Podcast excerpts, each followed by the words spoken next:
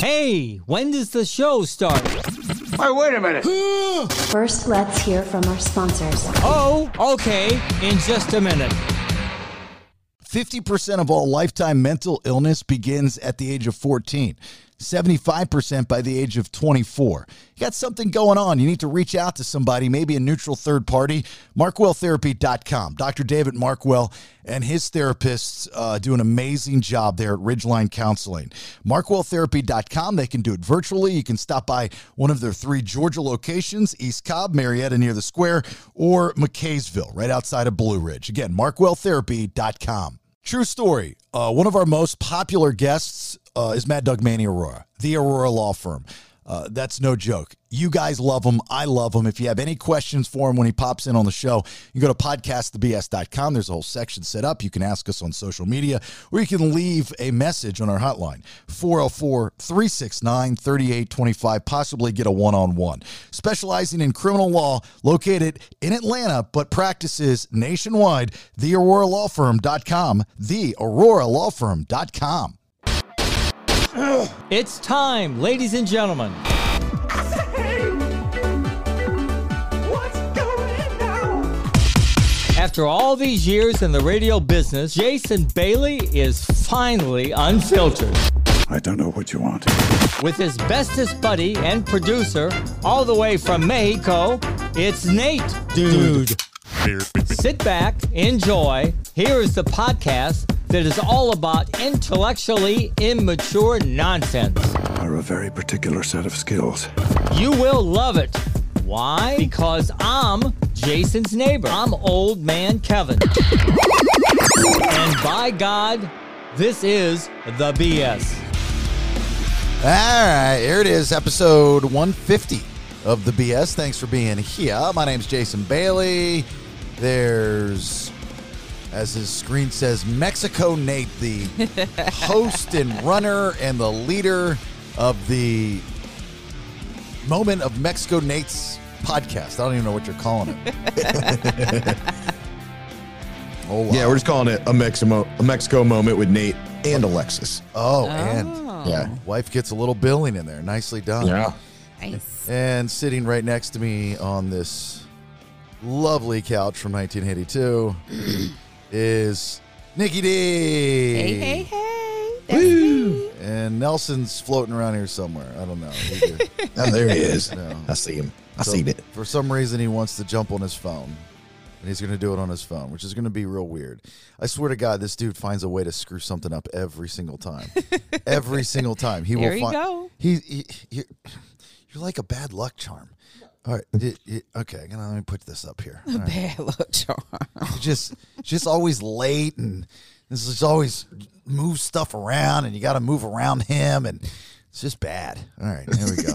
just bad. How'd the podcast go, Nate?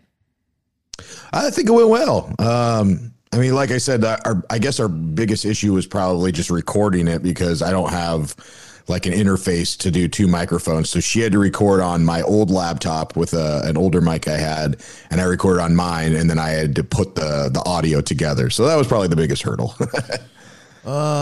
Can I send things to Mexico? Can I like send something to you?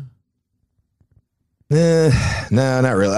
I've been talking to Jose, and he's been showing me kind of what he has in his shop and everything. So we're trying to get something worked out, but my brother-in-law comes down in a couple of weeks, so if we can get something to him, that's probably the easiest route. I was going to say, just because he's Jose, he can send stuff to Mexico?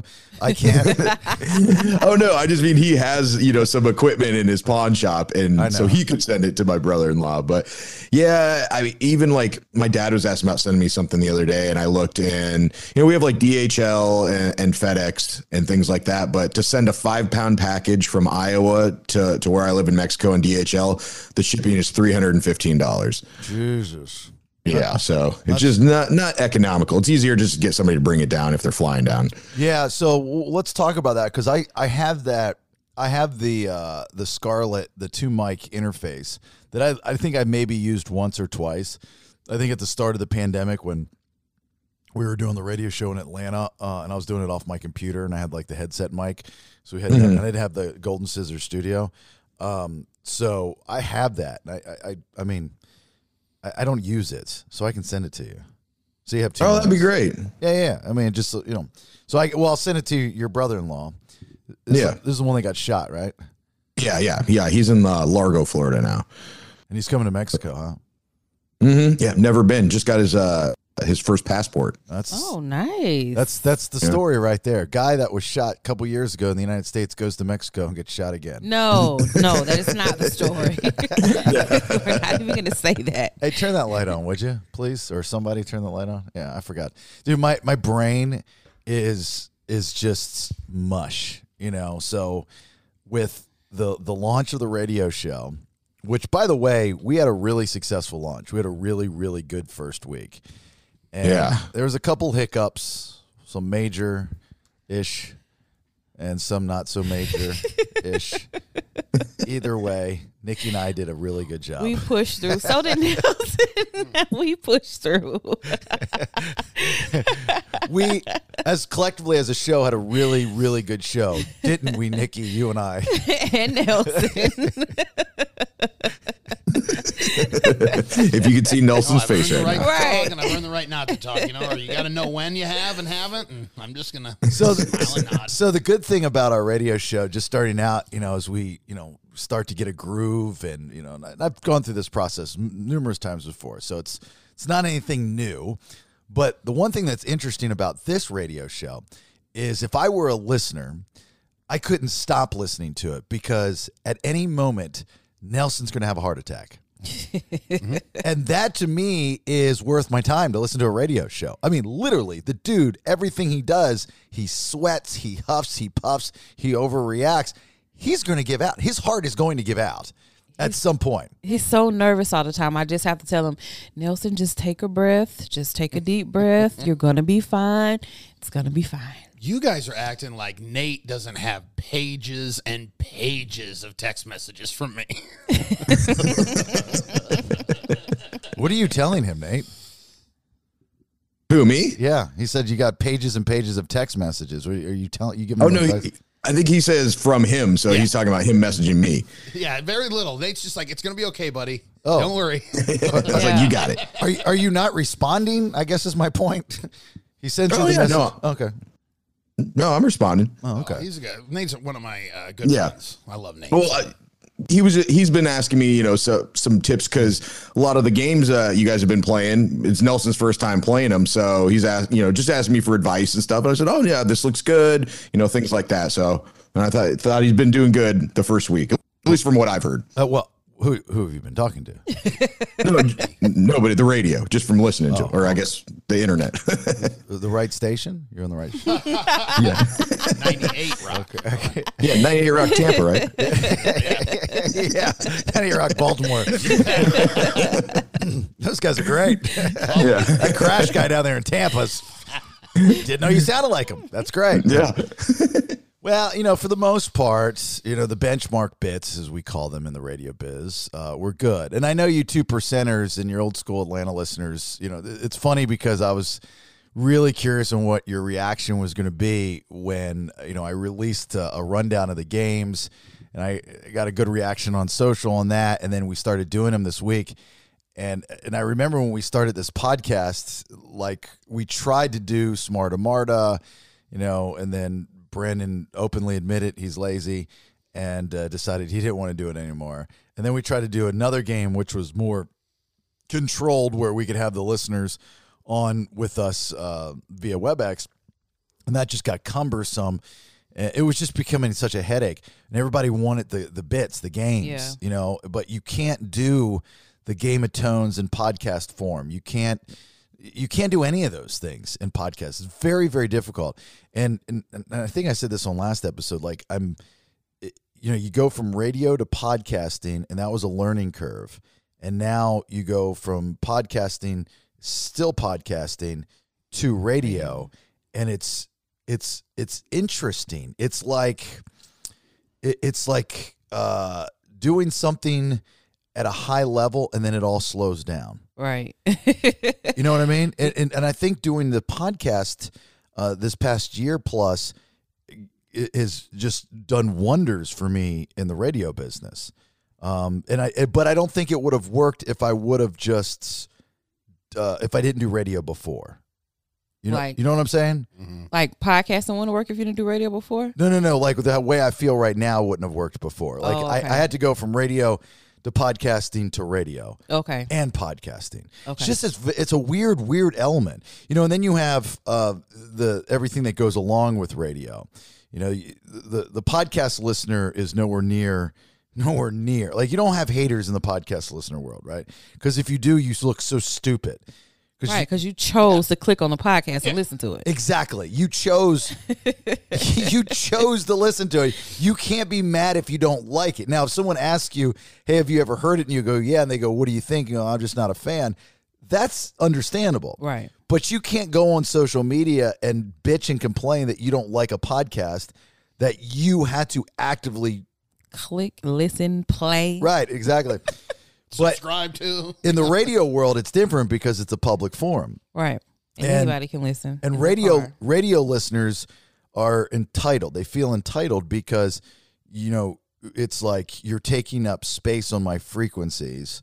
And if you do that, you better deliver to me. And so if you don't meet up to their standards, in which, you know, first week on a radio show in a new market, you're never going to live up to their standards. It's just impossible. But, you know, and then you follow a show that maybe had a following or something. And I've been there, done that, and, you know, followed bigger shows in bigger markets. So it's there's nothing new that I'm experiencing right now. I just happily forgot about the negative side of radio when it comes to the listener, you know, the troll, the tough guy that sits there and, you know, says, hey, I should have come out there and done this. And, you know, you just want to reach into the computer screen and go, I'm not the guy, dude. I don't know who you think you're talking to, but I'm 6'3", 220 pounds, and will punch a hole through your chest. Like, I'm not some fat radio DJ from 1985. I will whip your ass. Like, don't be a dick and don't threaten me. You know, I have no problem defending myself. Well, anyway. I've seen him shirtless. Yeah. He's fit. I'm fit. He's fit. He's thick with muscle.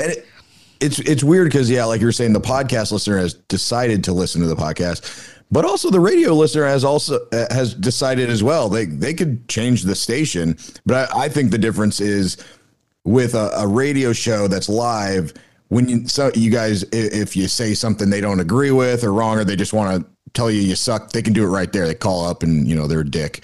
But with a podcast listener, it's not as fun, I think, for the haters to rib you because they don't listen to an episode for like 3 weeks. It's not fun to go back and tweet at some podcast host like, hey, you know, the movie was actually Grease 2, you idiot. You know, it doesn't make any sense. So I think the radio listeners enjoy getting that instant feedback of telling somebody they suck. I'd agree with that.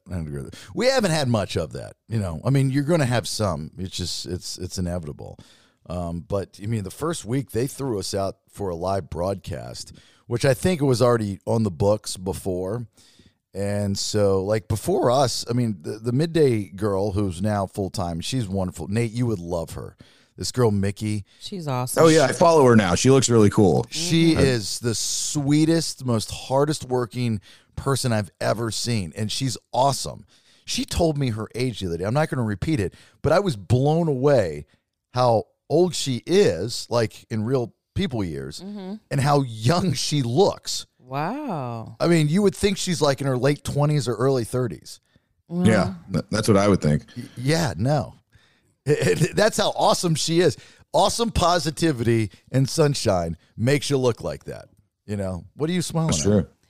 I don't look at her and think she's that age. I look at her and think she's maybe around my age. So if she's older than that, then I would probably be a little shocked. She is.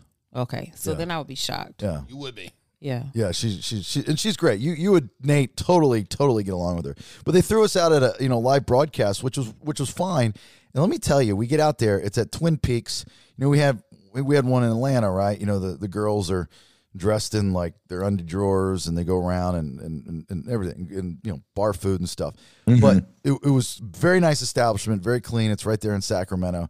And we go out there and, you know, didn't expect obviously a drove of fans to show up. We had been on the day, that was our fourth day on the air, right? But we did have, you know, some people that came out that wanted to meet us. They said, hey, look, I just started listening, which was way cool. But the reaction, like we had the promotions, they were set up. They had signs and stand-ups and banners. They took time to make these little cards for people so they could QR code the website to learn more about us. Their banner, I mean, it was amazing. They had stuff to give away. They had people behind the table, so when listeners came up, they actually had somebody to talk to. They're good talkers where they're actually doing, because you can't spell promotions without promo, right? Now that works. And that's your job, is to promote. What? I know. It's a crazy, crazy thing. And they, guess what they did? Promoted. Promoted. Wow. They promoted. And they looked good doing it. And I couldn't have been more grateful. And then we had just about every AE/salesperson that we work with come out. We had management, top brass management come out. Yes. We had other radio personalities from our sister stations come out. Wow. That's crazy. Where the fuck am I right now? Yeah, you guys have had quite the first week. You had an in-studio guest, a live broadcast. You got merch. You got all your game. And you guys sound great. It sounds like you've been working together for years. So and that's good first week. Thank you. That's the biggest compliment. You know, that's I don't know if I told you that, but I know I've told numerous people. You know, I'm not good with compliments. So if all I hear is somebody say, you know, you guys sound like you've been together for a long time, or you've kind of already woven into the fabric of the radio station in Sacramento. And that's what we want to do. I mean, we're not fake. We only talk about the things that we know about. But we've done pretty good since we've been here. I mean, we've been out a lot. Yes. A lot. You know, so we don't know every nook and cranny of the city, but we've seen a few things. We've seen a few things, and I got a car now, so today I'm going to go to the city. Are you really? To the city. I thought you were going to look for a place to live. I am, but I'm going to the city. You go? Oh, you're going to move into the big city of Sac. No, I just for the black people. Yeah, well, I heard that segment. You heard that segment? Yeah. She's like, where? So the guy that came out to the live broadcast, he's also African-American. His name is KC. He does a sports show at the ESPN station. He's a great dude. Like the sweetest guy, Nate. Yes. He's just such a nice human being. Cool. And I just made the joke, like when we first met him, Nikki gravitated towards him. Like she just, it's like magnets, right? And I'm watching, and she just, nothing else existed. So I thought she was a little sweet on him. No. And so he comes out, and I didn't know he had a fiance. So I put him in the air, and I'm, you know, playing the back and forth thing. But she said, you asked him, where all the black people live, right? Didn't you ask him? I don't think I asked him. No. You're like, I don't know. I don't know where all the black people live. I'm trying to find a place to live. Kim gave me some suggestions. Oh, Kim. Kim did. Yeah, yes. Kim. Yeah. It's in a neighborhood. It's called Blackremeno.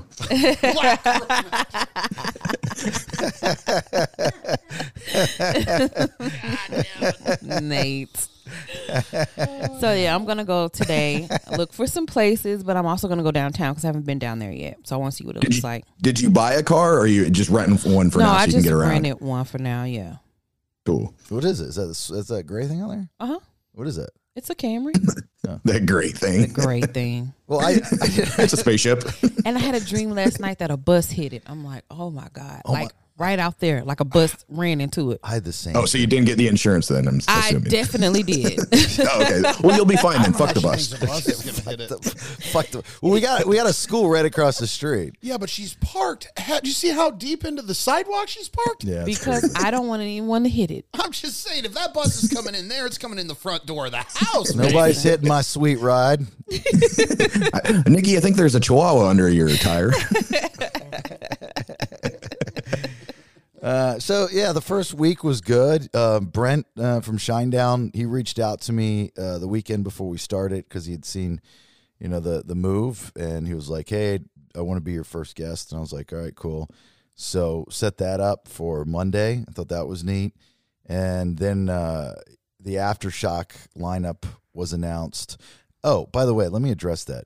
Some douche nozzle on Facebook, like when we first started, it was, I think, Tuesday, and this was an Atlanta listener, and said, he's like, you know, I think I'm done with these guys or the podcast or whatever. You know, I have no interest in listening to them talk about a show in Sacramento, California. Okay, if it were a show at, like, you know, the Hard Rock or Jimmy's Deli or something like that, I could understand where you're coming from, right? But it's a concert that people from all over the world travel to. Think Woodstock, not in your day, all right? think this, you know, it's like Bonnaroo. It's like Lollapalooza. These welcome to Rockville. Welcome to Rockville, which by the same promoter. It's that big, and it's in our own backyard at Discovery Park. That's why we're talking about it. So before you post something, usually when you post something that's negative, think about it first, because most of the time, 99.9% of the time, you look stupid. You're saying something you know nothing about, and you haven't done the research. You're just doing it to be a dick. Mm-hmm. And when you dick post, emotional dick post, you look, people see that, and whether you care or not, it doesn't matter. They're going to see you and your name and whatever group, and they're going to be like, this guy's an emotional dick poster. Don't be an emotional dick poster. Oh, my goodness. They're actually headlining the festival. Emotional dick posters. Right. Yeah. So, I've got a tattoo of their logo. So, so Jacoby Shaddix from Papa Roach lives right up the street. And, you know, like, he's Mr. Sacramento, right? And so we got him to come in because the radio station has a great relationship with him. And now I've met him numerous times. I've interviewed him numerous times. But that was back in my Orlando days. We never had him on in Atlanta. Nope. At least I never saw him. Yeah, never had him on in Atlanta for whatever reason. But in Orlando, I used to have him on, like, fairly often, like once a year. And so Papa Roach has always been one of my favorite bands, just in general, but definitely one of my favorite live bands. And I just love that dude. Plus, our friend Jamie Nate cuts his hair, right? Oh, nice. Yeah, yeah, that's right. Yeah. So he comes in, and we, you know, we had a great conversation. You know, we were able to change up the clocks a little bit so I can do more of my style. You know, the first day they had us playing, you know, an extra song at the top of the hour. It just sounded weird, and it just didn't flow. It was really uncomfortable. You know, it was very compartmentalized, and I'm not a fan of compartmentalized radio. And so, but they've, you know, the thing with this radio station, you're not going to believe me when I say this, Nate. This is what they said to me. They said, every question that you have, the answer is yes until you prove that it should be no. Oh. Did you guys all die? Is this a dream?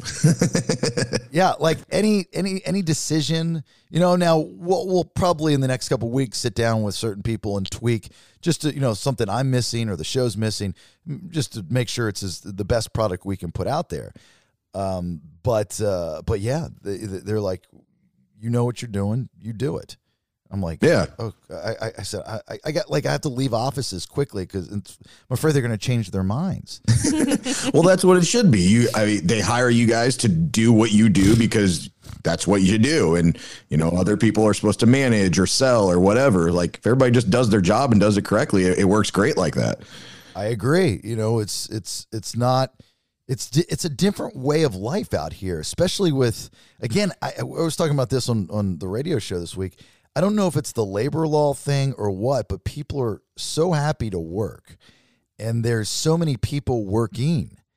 You know, you go into stores and there's like 4 or 5 people working, and even at the radio station, you know, we'll leave at, you know, 8:00 at night, and there's, you know, our boy Charlie, who's an older gentleman, but just is the glue to that place. He's there. And then, you know, some of the girls in promotions will still be there doing work. I'm like, what are you guys doing? It's Friday night. Go home. They're like, no, not until I get this done. That's awesome. You guys are crazy. You're nut jobs, you know? So it's good. And then listen to this. So I haven't talked about this yet. So nobody knows about this until now. And it's weird. I feel like this podcast now has become the behind the scenes of the radio show. Right. Where you can say here what you can't say on air. Which, by the way, now the podcasts are up for the radio show. Okay, it took us a minute. Oh, and I get to let me explain that first. Okay. Help me out with my train of thought. Okay. What was I going to say before I switch gears? You were going to tell us. Okay, the Odyssey app thing. So just hold on to that. Okay. Just remind me. Just don't forget about that. Okay. So here's the reason why the podcast from the radio show took so long to get up. What's the reason? You're not going to believe this. You are not going to believe this. It was a legal issue. And that the BS and the Bailey show were not trademarked by me, which now there's a filing too. I thought I did. But the big kicker was that they found a similar show that goes by the name The BS, The Bailey Show, like really similar, that's on iHeart, which is a competing broadcasting company to us. And so an entire day goes by of us trying to figure this out. And then I had one of those moments where I was like, who is this person that has, like, I know most of the radio shows out there. Like, I would definitely know a show that has my name. So I Google the BS, the Bailey show, and it just comes up, you know, us from the podcast and also the radio show. So I'm like, well, it's probably because it's on my phone and it's learned, you know, whatever. I was like, let me do the BS, the Bailey show, iHeart. So I Google that, and it comes up us. So the people, like, our corporate is in Philadelphia, so it's on East Coast time, and they're not in the digital department. They're not radio people, so they don't know anything about that stuff. They're all just techie dudes. So they thought, they didn't realize that was this, we were the same person. I don't know if they even realize that other people not working for iHeart can be on the iHeart app. I have no idea. Mm-hmm. And so I go to my boss. I said, so the problem is me. He goes, what do you mean? I said, the problem's me. If you look on the iHeart app, the show that they're talking about is me. And I had to show him. And it was like one of the, you know, you guys seen Molly's Game? No. Okay, with Idris Elba and is it Jessica Chastain? No, I haven't. The redhead. Anyway, so there's, yeah, you're right. Jessica Chastain. So, and Kevin Costner is in it. And there's a scene. She was a former Olympic skater, and then she starts running these high stakes poker games in New York and then L.A. And then she gets arrested because she takes a rake, which is illegal. That's when it becomes illegal, when you start profiting off of it. But the people that were playing in the games were like Russian mafia, and it was some really bad people. But they weren't bad to her for the most part, right? They were just playing poker, and they were playing for $200,000, $300,000, $400,000, $500,000, $600,000, sometimes $1 million. Ooh. A lot of money in this poker game. Anyway, she gets arrested, and they're in mediation. Idris Elba, yes, is her defense attorney, and they're in mediation with the prosecution, and he's trying to get juice on the Russian mafia. Really, they don't really want her, but they're willing to take all of her money and put her behind bars. And this is a true story. If she doesn't give them the information, and so the prosecution in this mediation starts reading off. He goes, you cannot tell me you did not have a connection with them outside of the poker games. Let me read these text messages. I need Molly. Bring Molly. Did you see Molly? Do you have any more Molly? Bring Molly. Molly needs to be here. Please pick Molly up. And the list goes on and on and on. She goes, they're talking about the drug. Yeah. Ecstasy. And it was like one of those dumb moments. And then Idris Elba, he goes, look, you just stepped in it, man. You look so stupid. That's how I felt when I was like, guys, it's us. Like, the reason why we're battling ourselves right now.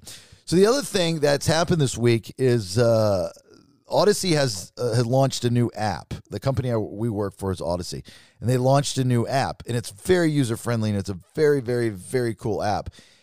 And they asked me to interview Wolfgang Van Halen, in which we interviewed Wolfgang in Atlanta.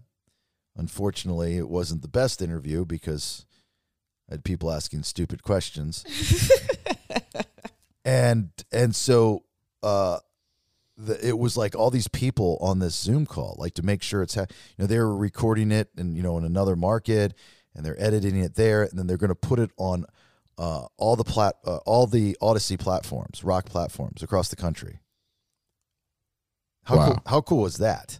That's really cool. Damn. Yeah, first week, and they asked me to do that. And the conversation was phenomenal, absolutely phenomenal. And we get to run the interview next week on the show. So that's awesome. Yeah, it's funny, like talking to, I don't know what it is. It's, Brent was way cool. Jacoby was awesome. Wolfgang was awesome. It's just a different vibe, man. I don't know. It's just a different vibe. Everybody we've talked to has been like, it's like we stepped up a notch with these interviews with the people. Everybody's high energy, happy to be there, happy to talk. It's exciting for me. I love to see it. Love to see it. Nelson, how you doing? Yeah, I'm just waiting. I'm waiting what you guys are talking about. What, you want me to walk on her? I'm not going to talk what she's talking. From my standpoint, I've never been exposed to this many famous people this quickly. Like, he wants famous friends. I just want to be a famous person's friend. It's different. I know it's a semantic thing, but like, I don't understand. Explain. I think I would be a good celebrity best friend. To whom? I don't know. I agree.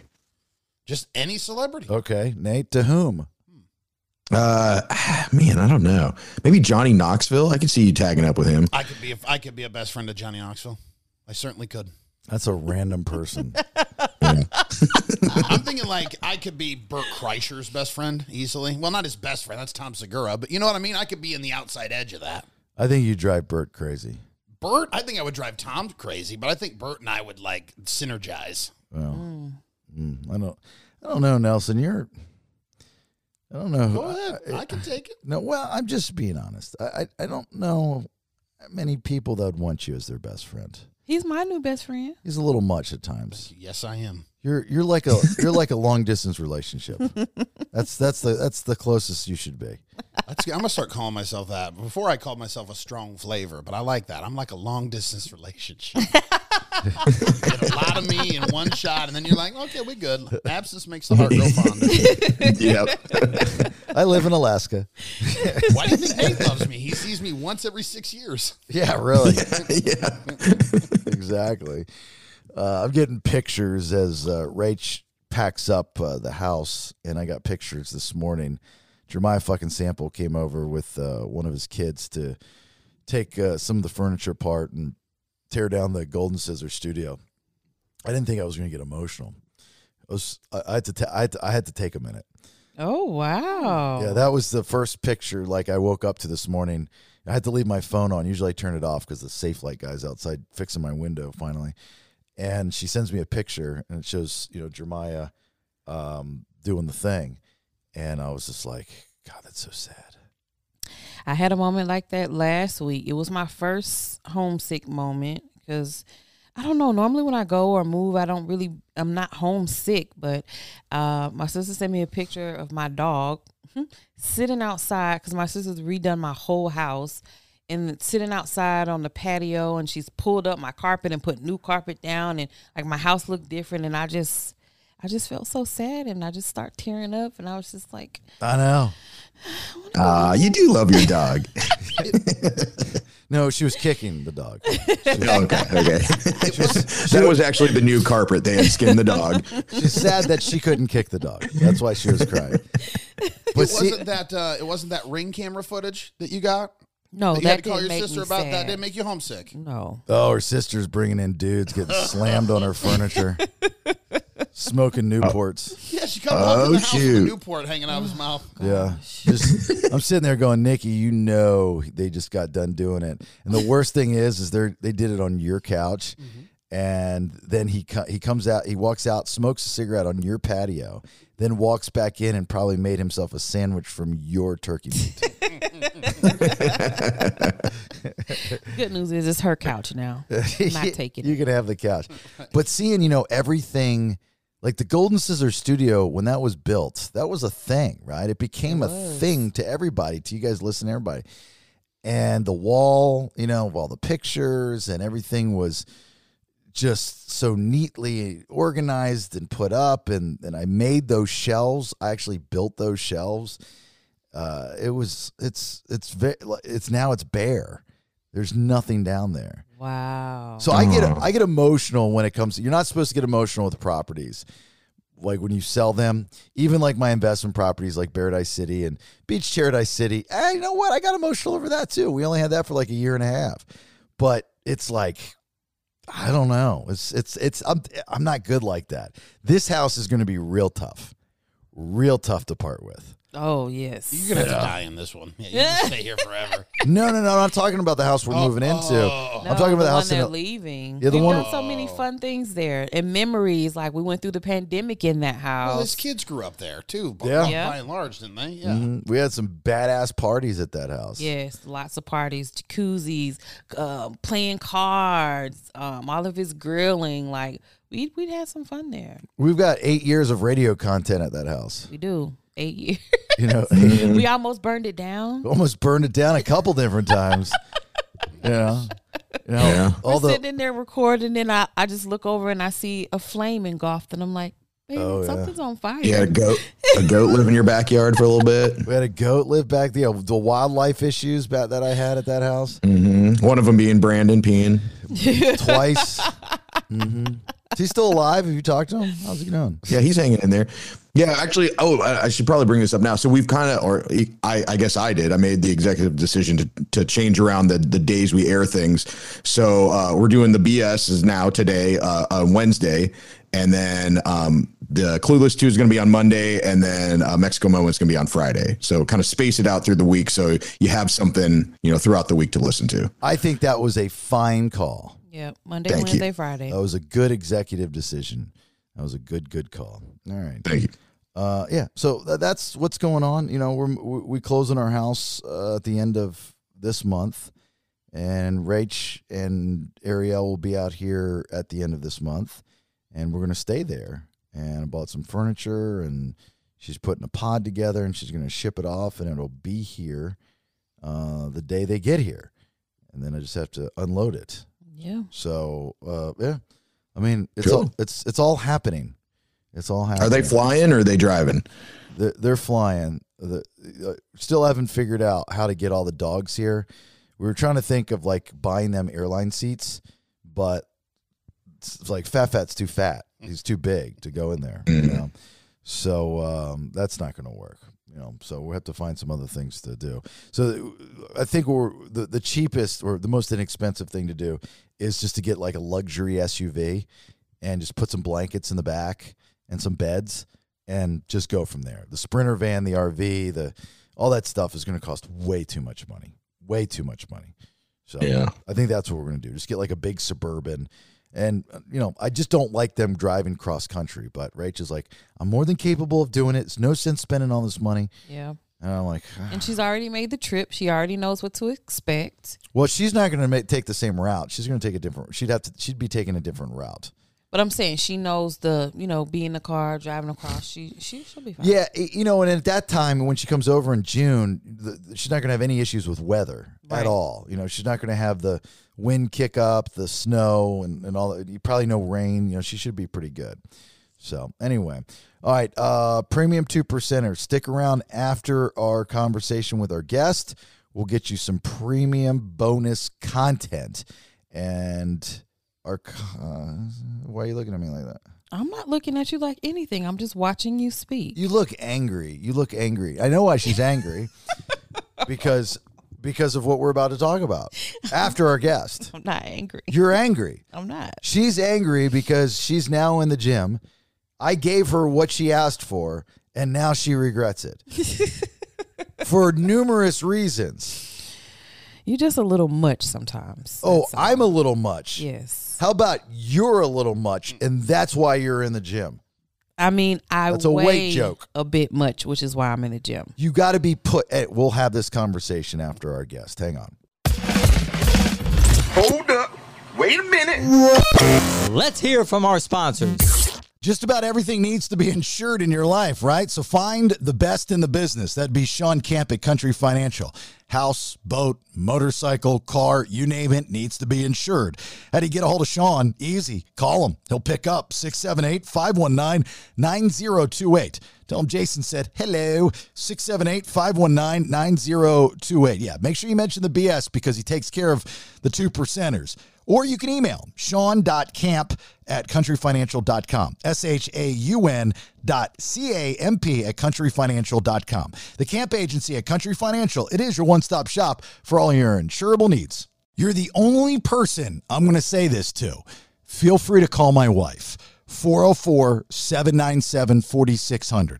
That's if you're looking to buy or sell a house, because she's a realtor, and that's why I'm here, to tell you how great she is and how awesome she's going to be for you. She's a realtor with Coldwell banker Rachel Guy. She's your guy, and she's my wife, and she's awesome. 404-797-4600. You can also get a hold of her. I am rachelguy@gmail.com. Rodents get cold too. They might want to get warm in your attic or crawl space. Not on Inspect All Pest Services watch. InspectAllServices.com. That's the website you need to go to and book an appointment. Mention the BS, receive 10% off your exclusion work. Did you know that one big issue with house fires is that squirrels cause them by constantly chewing on the wires, plus all the disease the rodents bring in? Don't let that happen to your house. InspectAllServices.com. And back to you, Jason.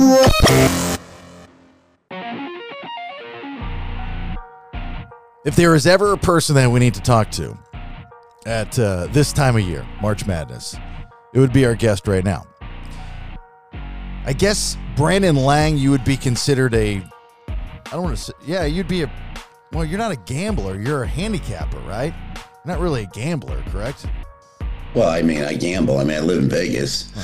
It's not unknown for me to pull a couple strippers and go gambling with them at Bellagio. I mean, so, you know, play a little craps, play a little blackjack. There's nothing better than being on a blackjack table or craps table with like two hotties, two strippers rolling the dice and watching them, you know, hit the pass line about 11 times. And it's, you know, and then when you tell Matthew McConaughey played you in the movie, it's like fishing with dynamite. So you put all those elements together here in Vegas. We've had some pretty good gambling runs, man.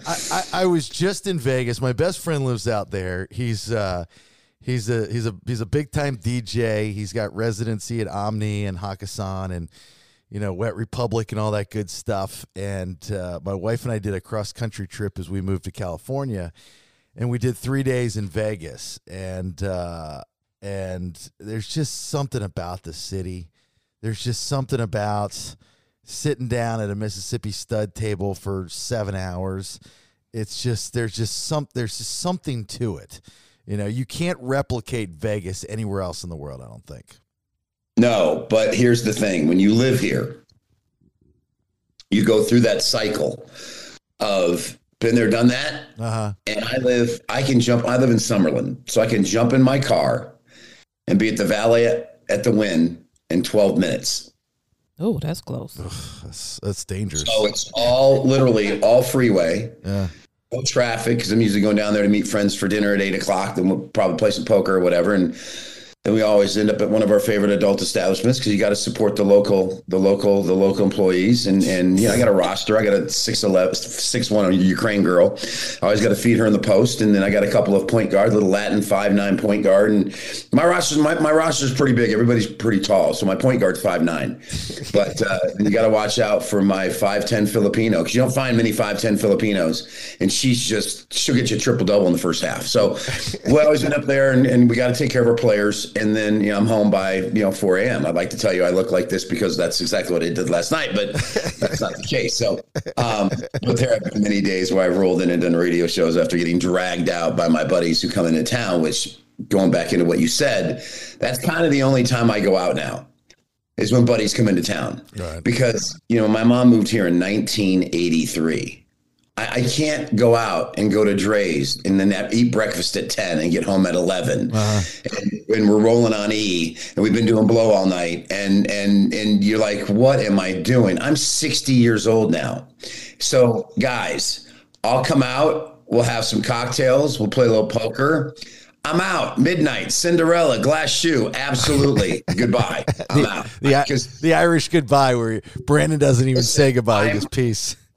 I just turned 60, and I look like I just retired from the Raiders. I mean, I look like a monster. So I'm so into health and fitness now that my boys know he ain't coming out but one night if we're in town for three. This isn't Brandon Lang 10 years ago when we're going to have a lot of Star Trek moments. Well, Lang, what do you mean by Star Trek moments? We're going to go where no man has gone before. Those are Lang Vegas Star Trek moments. Those are long gone. You might get one of those a year if you get me on the right night. Other than that, I'm home. I got a chest workout tomorrow. That's more important than hanging out with you knuckleheads chasing strippers till 4 a.m. So I'm out like a fat girl in dodgeball. That's it. See ya.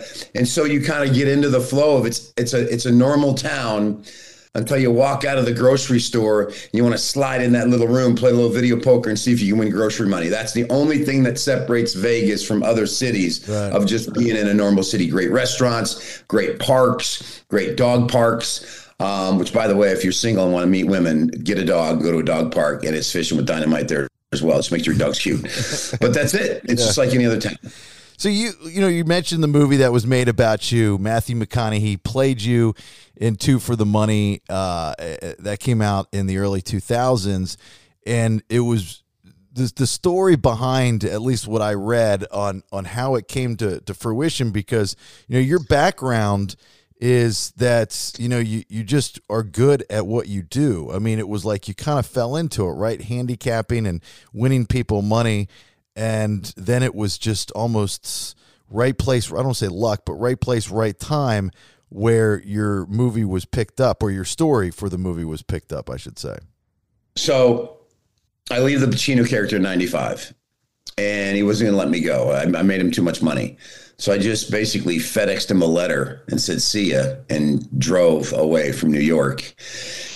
Got to Vegas, hugged my mom, give her a kiss. I said, he's not going to let me go. I gotta leave the country for a while. I said, he thinks I'm going to go to work for somebody else. I went down to Australia and just bounced around Australia for 3 months. Scuba dived, Great Barrier Reef, skydived, got laid probably 25 times as an American down in Australia, where you just walk into a bar and buy them a drink and it's over. Yeah. And I had guys tell me that, and they're exactly right, because Australian men are pigs. They don't get the door for women. They don't buy women drinks. And so you're an American, you go in, you buy them a drink, they think you're the greatest guy in the world.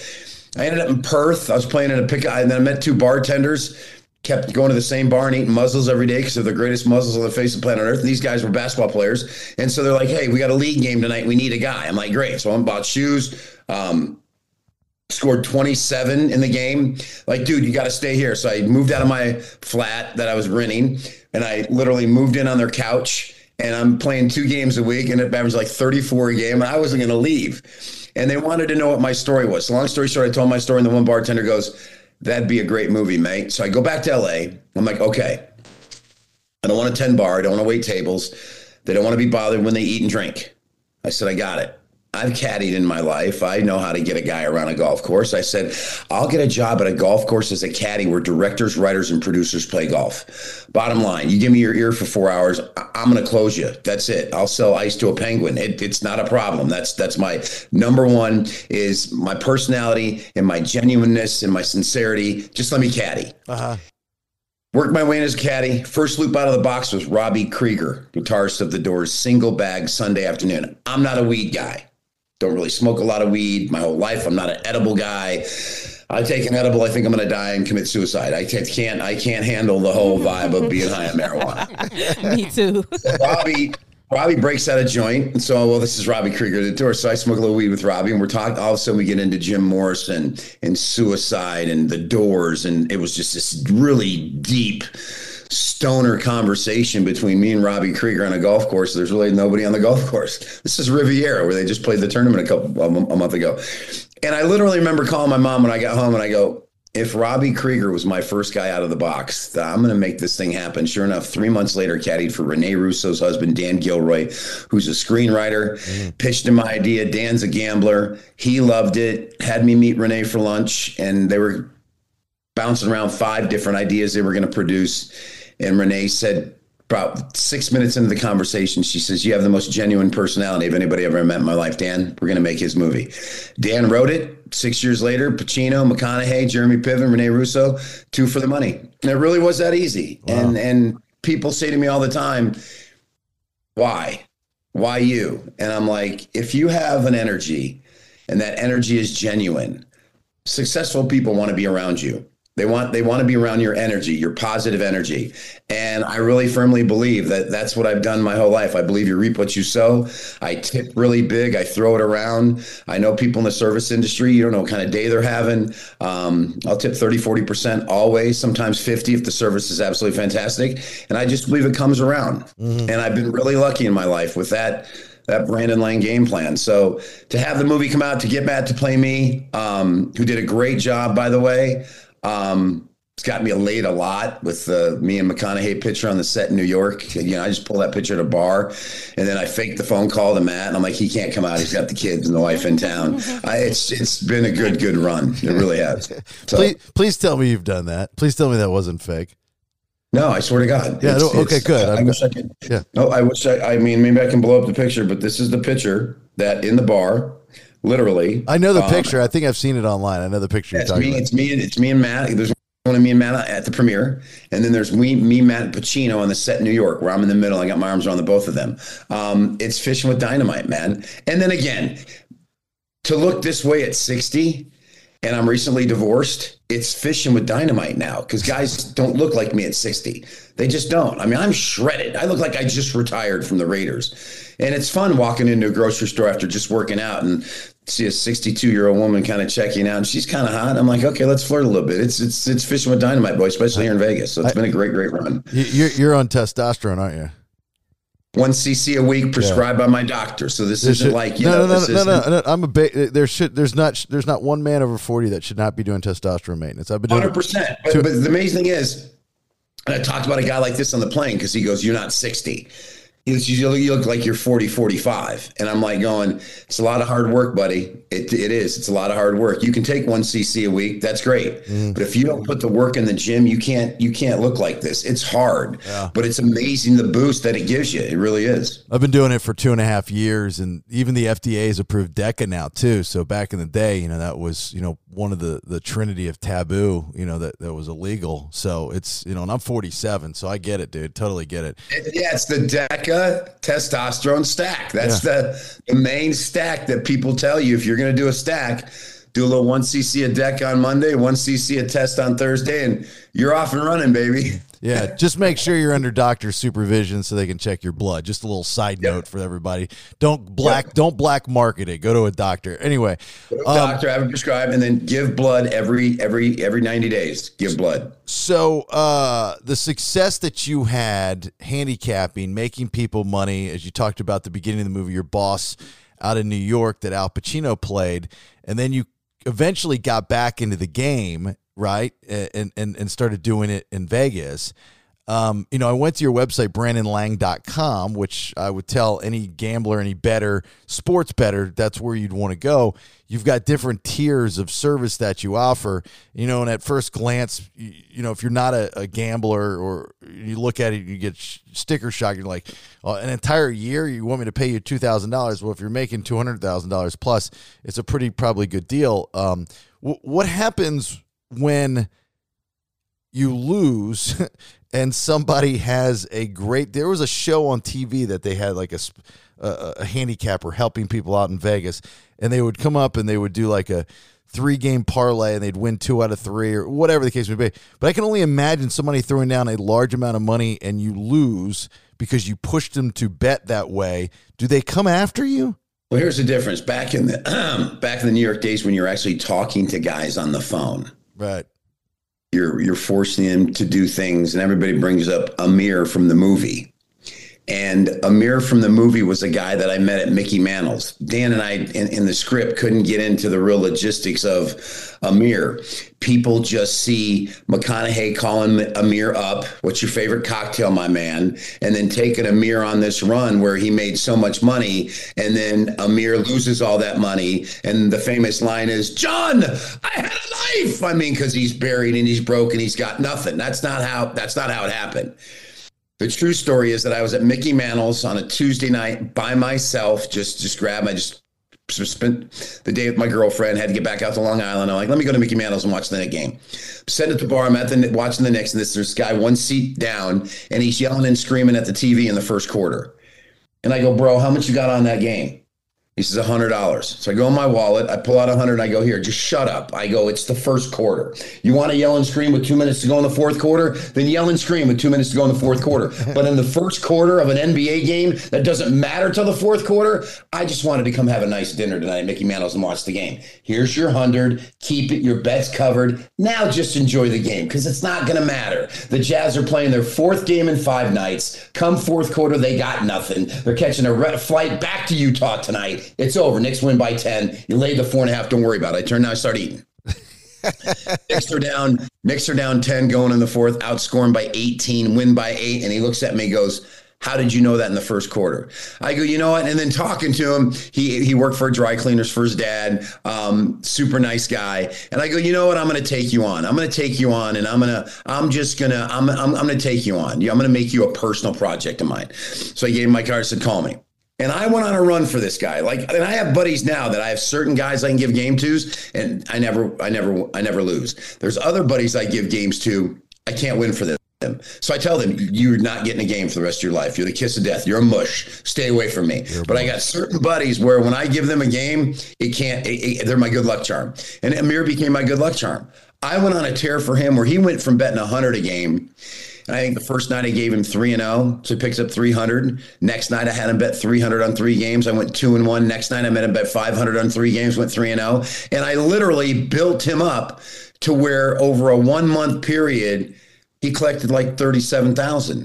And so now he's no longer betting 100 a game. He's betting 500 to 1,000 a game. And I went on a 6-month run for him where I had to have made him over $400,000. But now in this run with him, I'm saying, Amir, my man, put some money away because the losing streak is coming. I'm telling you, I've been doing this a long time. Nobody can win like this. No, John, you're the man, John. Went out and bought a Ferrari. He was out of control. And then, of course, the losing streak comes and he loses it all. Loses everything. And then that's when he goes, I had a life. And Dan says, you crushed him. I'm going to have to put it in the script this way. I go, that's fine, Dan. I'll explain the story to people if I get a chance to explain. So it's not like I buried him. And so that goes into BrandonLang.com. I don't talk to anybody at BrandonLang.com. And I'll give you a perfect example. I had an unbelievable January. One of my best Januaries I've ever had. Then I destroyed lives in February. Lost the Super Bowl, couldn't get out of my own way, just basically gave back all the profits. If you're a guy who bought a month package in January, man, you were singing praises to Brandon Lang, not the Easter Bunny, not Santa Claus, not Allah, not Jesus Christ. You were singing praises to Brandon Lang in January. He is the man. Month of February, if you bought a month package, he's the worst. He's a scumbag, motherfucker. You know what? He is the worst. That's it. Now, if you bought a package in March, I'm 6-1 my last 7 in college basketball heading into this tournament. Last March had the greatest March of my entire career. Went 11-2 in the NCAA tournament. No parlays. The business model at BrandonLang.com is each of my 11 handicappers release 1 play a day. That's it. 1 play a day. At the website right now, every one of my handicappers did a bracket. And so go, if you're doing a bracket, go there, look at their bracket, get some help. We do that every single year.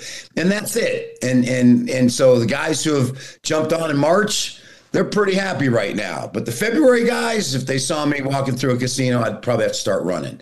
And that's the problem with picking games every day is guys are going to get on a winning streak. Guys are getting on a losing streak. I can't help when you jumped on, and I run into guys who were in college in my heyday when the movie came out in 05, 06, 07, 08, 09, when I was on ESPN, I was on Stephen A. Smith's show. In my heyday, I've run into guys in the last couple years who go, dude, you were the man. We were in college. You were the man. And I say the same thing to all of them. I go, did you get on me when I was on a winning streak? Or did you get on me? They go, a little bit of both, but you're still a man. And I'm like, okay, I cost them money. It's going to happen. I mean, you can't, You're going to run into people who you won money for, and you're going to run into people who you lost money for. And you just kind of, take it with a grain of salt. Your overall Super Bowl selection I read was, as far as win-loss tied, 25-4-2. So yeah, so I lost three in a row though. Okay, so three in a row. So I didn't game script the last Super Bowl properly either. I didn't think it was going to go the way it went at all. Not our fault, bro. Not our fault. If I saw the defensive coordinator, who's now, I won't even say his name. I won't even say his name. I'll beat him within an inch of his life if I see him in person. I really will. If I run into that man in person somewhere, I will punch him right in the face. I will start beating him. I'll stand before the judge. I'll plead temporary insanity. I'll tell the judge exactly what happened. I'll explain how much money he cost me and my clients. I'll say he didn't blitz one time in the second half. I said, Your Honor, I lost it. I'm doing 30 days in a mental institution. I am no record, no criminal record, no history of violence, no nothing. I'll get a temporary insanity. So I beat him within an inch of his life. Throw me in a mental institution for a year. I'm okay. Yeah. I'll be Jack Nicholson in One Flew Over the Cuckoo's Nest. I'm all right. I'll get the big engine, have a basketball court, I get good drugs every day, nice warm bed, and I'm talking to crazy people for a year. I'll take that for the anger and the frustration that my team scored more points than any team in Super Bowl history, and I lost. Why? Because the defensive coordinator of the Philadelphia Eagles was an absolute dumbass who didn't realize I gotta bring the house. I gotta roll the dice. I gotta play man behind it and force this kid to make throw after throw after throw after throw. Nah, let's just sit back and watch him go up and down. It's just so frustrating to be on the right side. And I say there's three things you can't handicap: penalties, turnovers, coaching stupidity. Yeah. You can't handicap those three things. And if one of those happen, you're screwed. That's what I bet in on the Philadelphia Eagles defense.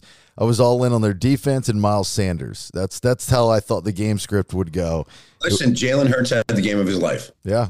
He had the game of any quarterback in a Super Bowl's life. I mean, it was just the defensive line of the Eagles should give their money back, and all four of those guys should retire. That's it. They were atrocious. All four of them should retire. They just re-signed Kelsey, so I think he's going to be around for a second. Well, that's the center. Yeah. I'm talking about Fletcher Cox and Hargrove and all those boys. I wouldn't show my face in Philly. 0 sacks against that offensive line. Mm-hmm. 0. Let me look through my hand. 0. Number one sack team in the NFL. 0.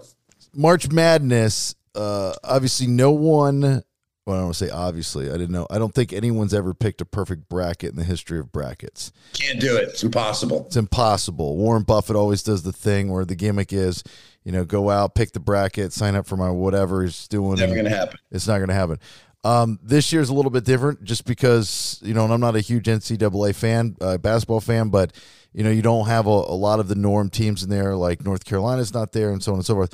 So what do you tell people? Like, people who go to BrandonLang.com and said, I need some help. I'm betting the house on this tournament. What should I do?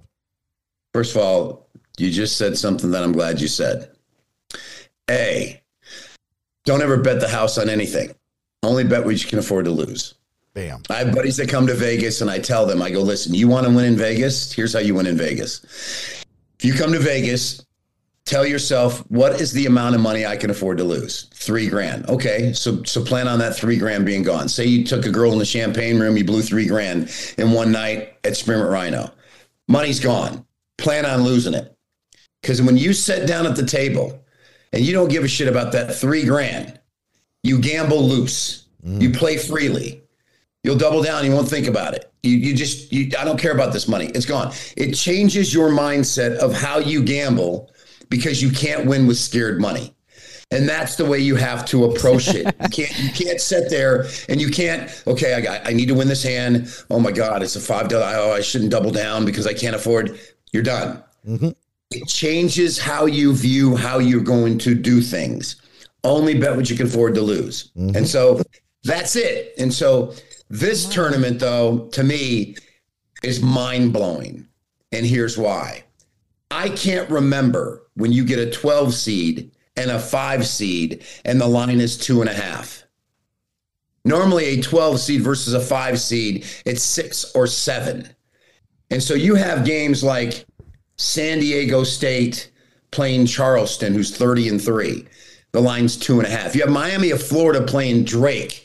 The line is 2.5. I haven't seen tight lines like this. And so for me, when I look at the tournament and break down the brackets, and again, My bracket's up at BrandonLang.com. Every one of my handicappers, if you're still doing your bracket, go there, feed off my guys. They do a great job. But for me, last year when I looked at the tournament, there were games that jumped out at me. St. Peter's getting 15 against Kentucky. And then the next game, St. Peter's was an 8-point underdog against Middle Tennessee State. And I was like, what? You just beat Kentucky and now Middle Tennessee State's giving you 8? St. Peter's went wire to wire, beat them by 10. Then the next game, St. Peter's was getting 12.5 against slow plotting Purdue. Jumped on St. Peter's again. So after those three wins, they were getting 10 against North Carolina. I jumped on North Carolina. It just fell right into place. I'm looking at this tournament. I don't see any St. Peter's. It's just, I've had two sleepless nights since the brackets came out on Sunday night, trying to figure out where my upsets are. And there's some tough ones. Louisiana Lafayette, Ragin' Cajuns can flat out go as a 13 seed. Kent State as a 13 seed. Because here's the thing. Every year in this tournament, a 14 seed, a 13 seed, a 12 seed, one of those three seeds are winning.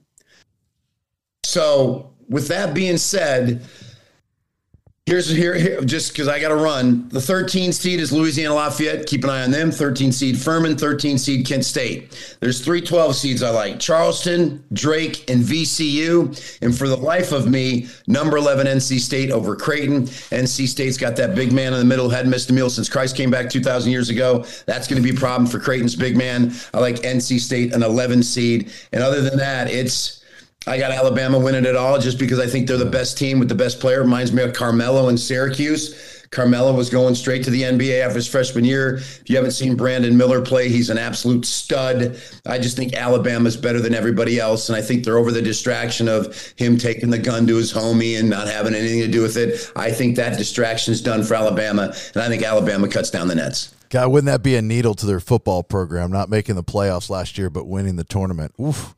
Yep. Hey, real quick before we let you go, what do I always tell you guys about gambling? Exactly what the pro just said. Two rules to gambling. One, don't gamble with money you don't have to lose. And two, if you're not having fun, walk away. Yep. You know? So anyway, Brandon Lang, I know you got 10 million things to do. You gave us so much time. Thank you so much, brother. It was a pleasure meeting you. Best of luck with all your bets and new movies, because I'm sure you're not done yet. So we'll talk soon, all right? Thanks, guys. All right, see you, Brandon. Thanks. Get off my lawn. It's Old Man Kevin, and the BS is done for right now. Please share, like, and support. Podcast@BS.com. Now, get out of here.